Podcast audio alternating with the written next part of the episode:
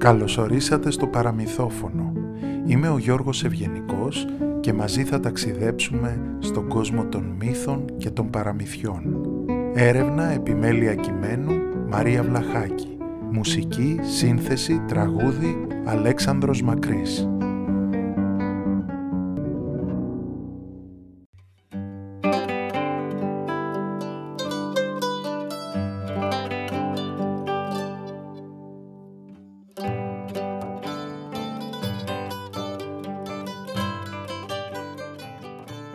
Μια φορά και έναν καιρό, σε ένα δάσος έξω από μια μικρή πόλη, ήταν μια κόρη που δούλευε σε ένα λουτρό.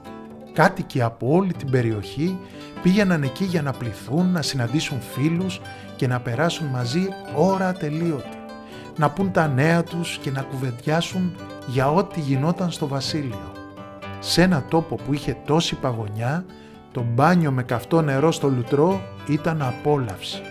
Έλεγαν μάλιστα πως τόσο πολύ καλό κάνει στην υγεία που γιατρεύει μέχρι και τις ασθένειες.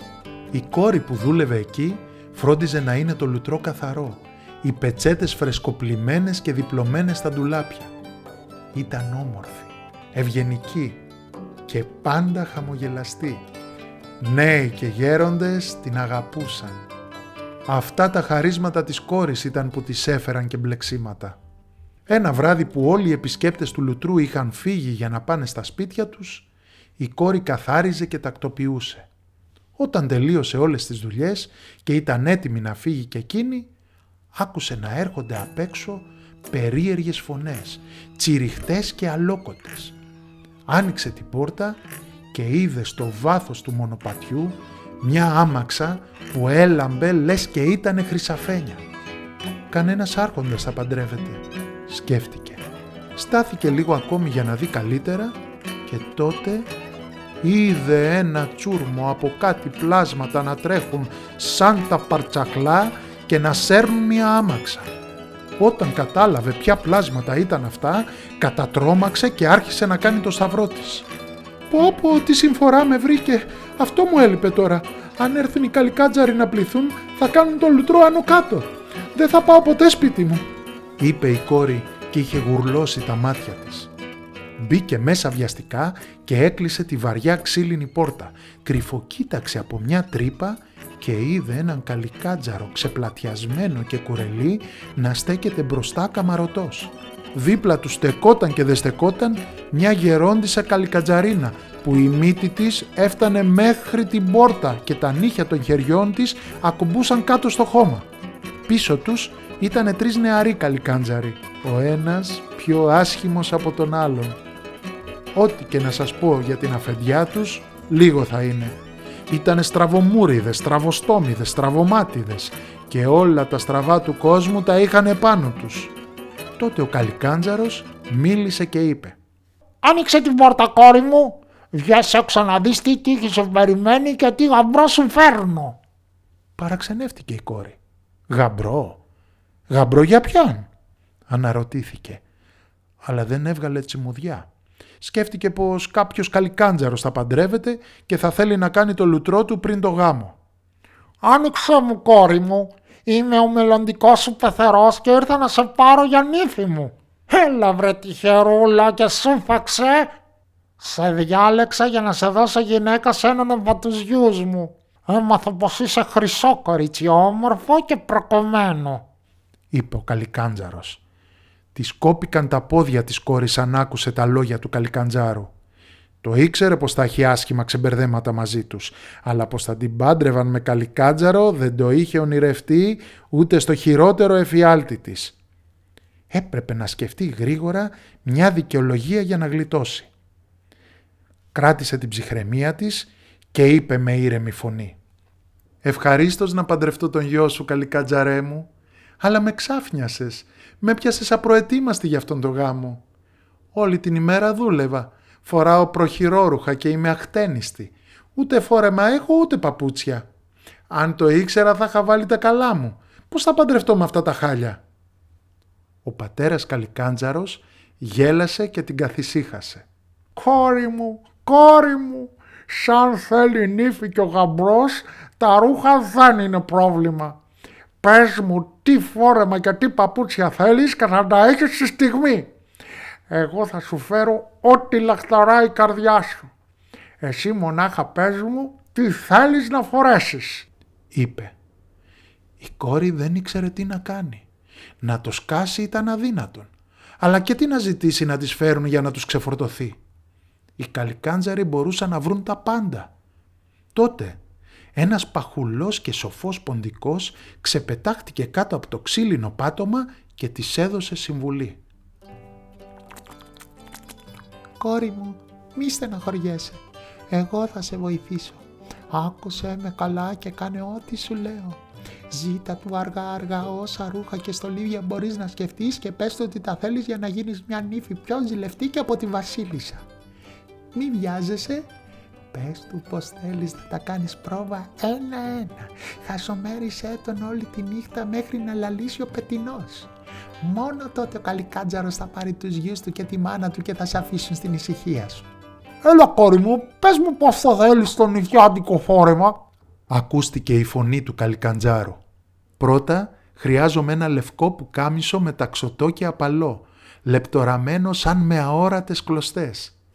Θέλω το ωραιότερο που κάμισο του κόσμου για να παντρευτώ το γιο σου, γιατί μονάχα μια τέτοια νύφη αξίζει σε έναν καλικάντζαρο. Αποκρίθηκε η κόρη. Θα το έχεις, είπε ο καλικάντζαρος στην κόρη και έπειτα γύρισε το κεφάλι του προς τη γερόντισα καλικαντζαρίνα. «Μάνα, πού θα βρούμε τέτοιο πουκάμισο» ρώτησε. Η καλικαντζαρίνα κοίταξε τους τρεις εγγονούς της πίσω της. Ποιος από εσά αξυπνοπούλια μου μπορεί να βρει γρηγορότερα το ωραιότερο μεταξωτό πουκάμισο; Όποιος τα καταφέρει, αυτός θα πάρει την κόρη για γυναίκα του. Είπε. Εγώ είμαι πιο γρήγορος και από το κύμα της θάλασσας, είπε ο μεγάλος γιος. Εγώ είμαι πιο γρήγορος και από τον άνεμο που φυσά, είπε ο μεσαίος γιος. Εγώ είμαι πιο γρήγορος και από τη σκέψη του νου. Είμαι εδώ, είμαι εκεί, είμαι κοντά, είμαι μακριά, ξαναγυρίζω στη στιγμή, είπε ο μικρός γιος. Άντε, αφήστε τα πολλά λόγια και ξαμοληθείτε να βρείτε πουκάμισο. Θα δούμε ποιος είναι ο γρηγορότερος, είπε η γιαγιά Καλικαντζαρίνα. Οι τρεις καλικάντζαροι χάθηκαν από τα μάτια της. Ο μικρός καλικάντζαρος ήταν εκεί, πήγε παρακεί, ήταν κοντά, πήγε μακριά και ξαναγύρισε στη στιγμή. Δεν πέρασε λίγη ώρα και βαστούσε στα χέρια του ένα λευκό μεταξωτό πουκάμισο. Το πουκάμισο έλαμπε σαν το φεγγάρι και ήταν απαλό σαν χάρη. Εσύ θα είσαι γαμπρός μικρέ, με τα γρήγορα πόδια σου έφτιαξες την τύχη σου, είπε η καλικατζαρίνα. Ευθύς αμέσως πήρε το πουκάμισο και το έριξε από το παράθυρο μέσα στο λουτρό. «Σου αρέσει κόρη μου, είναι όπως το θέλεις» ρώτησε. Η κόρη δεν ήξερε τι να απαντήσει. Αν έλεγε όχι, ίσως οι καλικάτζεροι να θύμωναν. Αν έλεγε ναι, θα ήταν ένα βήμα πιο κοντά στο γάμο. Ο ποντικός που όπως σας είπα ήταν έξυπνος και σοφός και είχε μυαλό για 40 ποντικούς, έδωσε συμβουλή στην κόρη και της είπε «Μην βιάζεσαι, μην βιάζεσαι, κάνε πρόβα σιγά σιγά και πες ότι σου αρέσει, ζήτα και ό,τι άλλο θέλεις». Σε λίγη ώρα είχε στο παραθύρι ένα πέπλο αραχνοήφαντο με γύρω-γύρω ασημοκλωστές. Χρειάζομαι λίγο χρόνο για να φτιάξω τα μαλλιά μου και να βάλω το πέπλο. Μήπως να λύσω τις πλεξούδες μου; Μήπως να τις ξαναδέσω; Μήπως να κάνω ένα κότσο ψηλά; Ή μήπως χαμηλά; Έλεγε η κόρη και έφτιαχνε τα μαλλιά της μια έτσι μια αλλιώς. Αυτά τα χουνέρια έκανε στους καλικαντζάρους τόσες ώρες. Και δεν σας το κρύβω, Κάποιους τους έπιασε νύστα και αποκοιμήθηκαν. «Πρέπει να βγεις έξω τώρα. Φόρα το πέπλο σου και βγες, δεν έχουμε άλλο χρόνο», είπε ο Καλικάντζαρος. «Άντε καλέ, βγες έξω, δεν έχουμε άλλο χρόνο», φώναξε η Καλικαντζαρίνα έξαλλη. Και αν δεν έχετε δει Καλικαντζαρίνα σε αυτή την κατάσταση, σας εύχομαι να μην δείτε ποτέ στη ζωή σας. Τι θα κάνω ποντικέ, η Καλικαντζαρίνα έχει αγριέψει αλίμονό μου αν δεν βγω. «Βοήθησέ με, δεν θέλω να παντρευτώ καλικάντζαρο», είπε η κόρη ανάστατη και ήταν έτοιμη να βάλει τα κλάματα από το φόβο της. «Βγες κόρη μου, δεν μπορείς να τους καθυστερήσεις άλλο. Μη φοβάσαι. Βγες με θάρρος και πες τους ότι Κάτι στραβό έχει η άμαξα. Κάτι στραβό θα έχει κι αυτή, δεν μπορεί. είπε ο ποντικός. Η κόρη ξεπρόβαλε στην πόρτα του λουτρού και οι καλικάντζαροι την κοιτούσαν με το στόμα ανοιχτό. Ήταν πανέμορφη. Ο πατέρας καλικάντζαρος άπλωσε το χέρι του στην κόρη για να τη συνοδέψει στην άμαξα και να μπει εκείνη πρώτη μέσα. Από σεβασμό προς τον πεθερό μου και τον σύζυγό μου θα μπω τελευταία, σαν μια σεμνή και ταπεινή νύφη. Οι καλικάντζαροι προηγούνται είπε η κόρη και εξήγησε αργά-αργά τις απόψεις της περισεβασμού, κερδίζοντας έτσι περισσότερο χρόνο. Τι να κάνουν οι καλικάτζαροι, μπήκαν όλοι μέσα βιαστικά.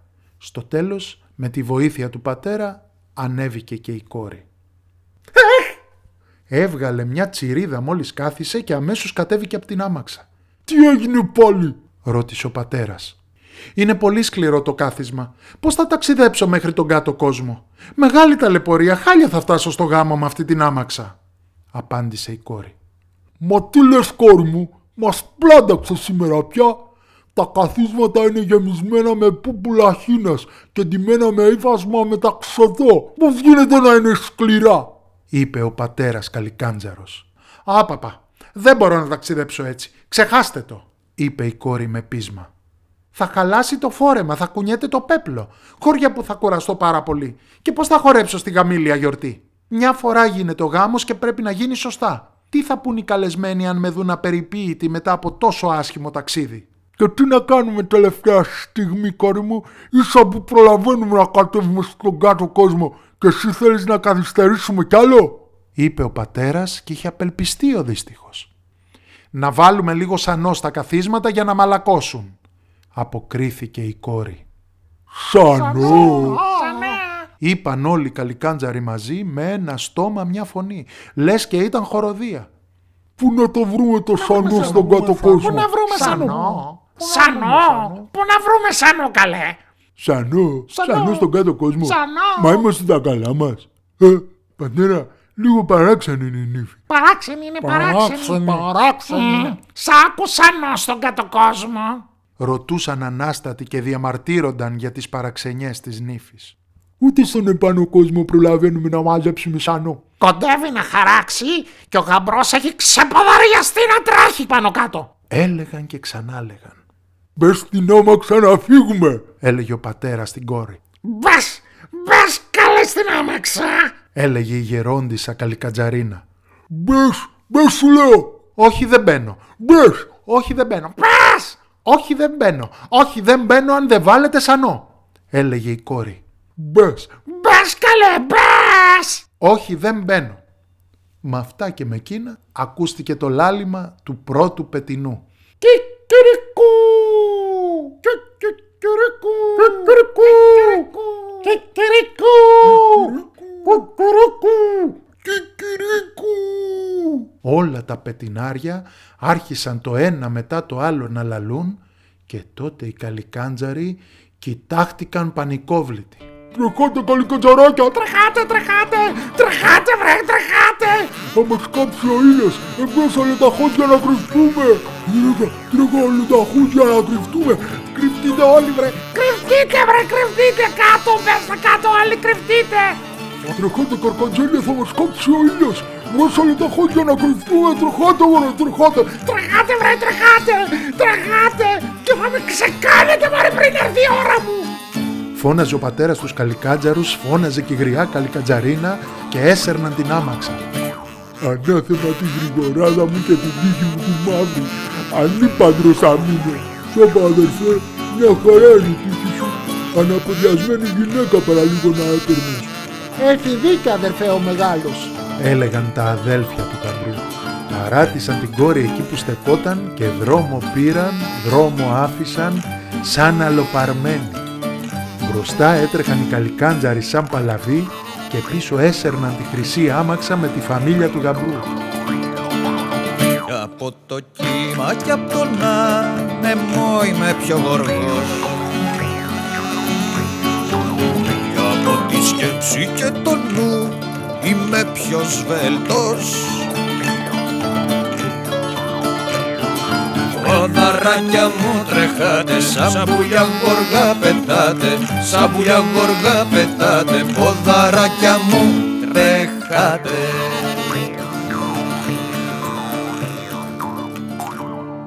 Η εικόνα της άμαξας έσβηνε σιγά σιγά από τα μάτια της κόρης μέχρι που χάθηκε στο βάθος του μονοπατιού. Σαν έφεξαν οι πρώτες ηλιαχτίδες, η κόρη έλαμπε μέσα στο χρυσό της φόρεμα και τα πλουμιστά της στολίδια. Όλα έμοιαζαν με ένα τρομακτικό αλλά και με αστείο όνειρο. Αυτά έγιναν που λέτε εκείνη τη νύχτα στο λουτρό και έτσι γλίτωσε η κόρη από τα παντρολογήματα των καλικαντζάρων. Μπράβο σου, τα κατάφερες. είπε ο ποντικός στην κόρη. Θα με πάρεις τώρα στο σπίτι σου. Έτσι που είσαι έτοιμη και ντυμένη νυφούλα, θα σου βρω εγώ ένα καλό γαμπρό πρίγκιπα αληθινό. Η κόρη δέχτηκε και παρέα με τον ποντικό κίνησαν για το σπίτι και έζησαν αυτοί καλά και εμείς καλύτερα. Κάποτε πήγα κι εγώ σε εκείνο το δάσος, στο ίδιο λουτρό και οι επισκέπτες μου είπαν αυτή την ιστορία, ακριβώς όπως σας τη λέω. Τώρα ψέματα, αλήθεια, έτσι είναι τα παραμύθια. Και του χρόνου να είστε καλά, γεροί και δυνατοί.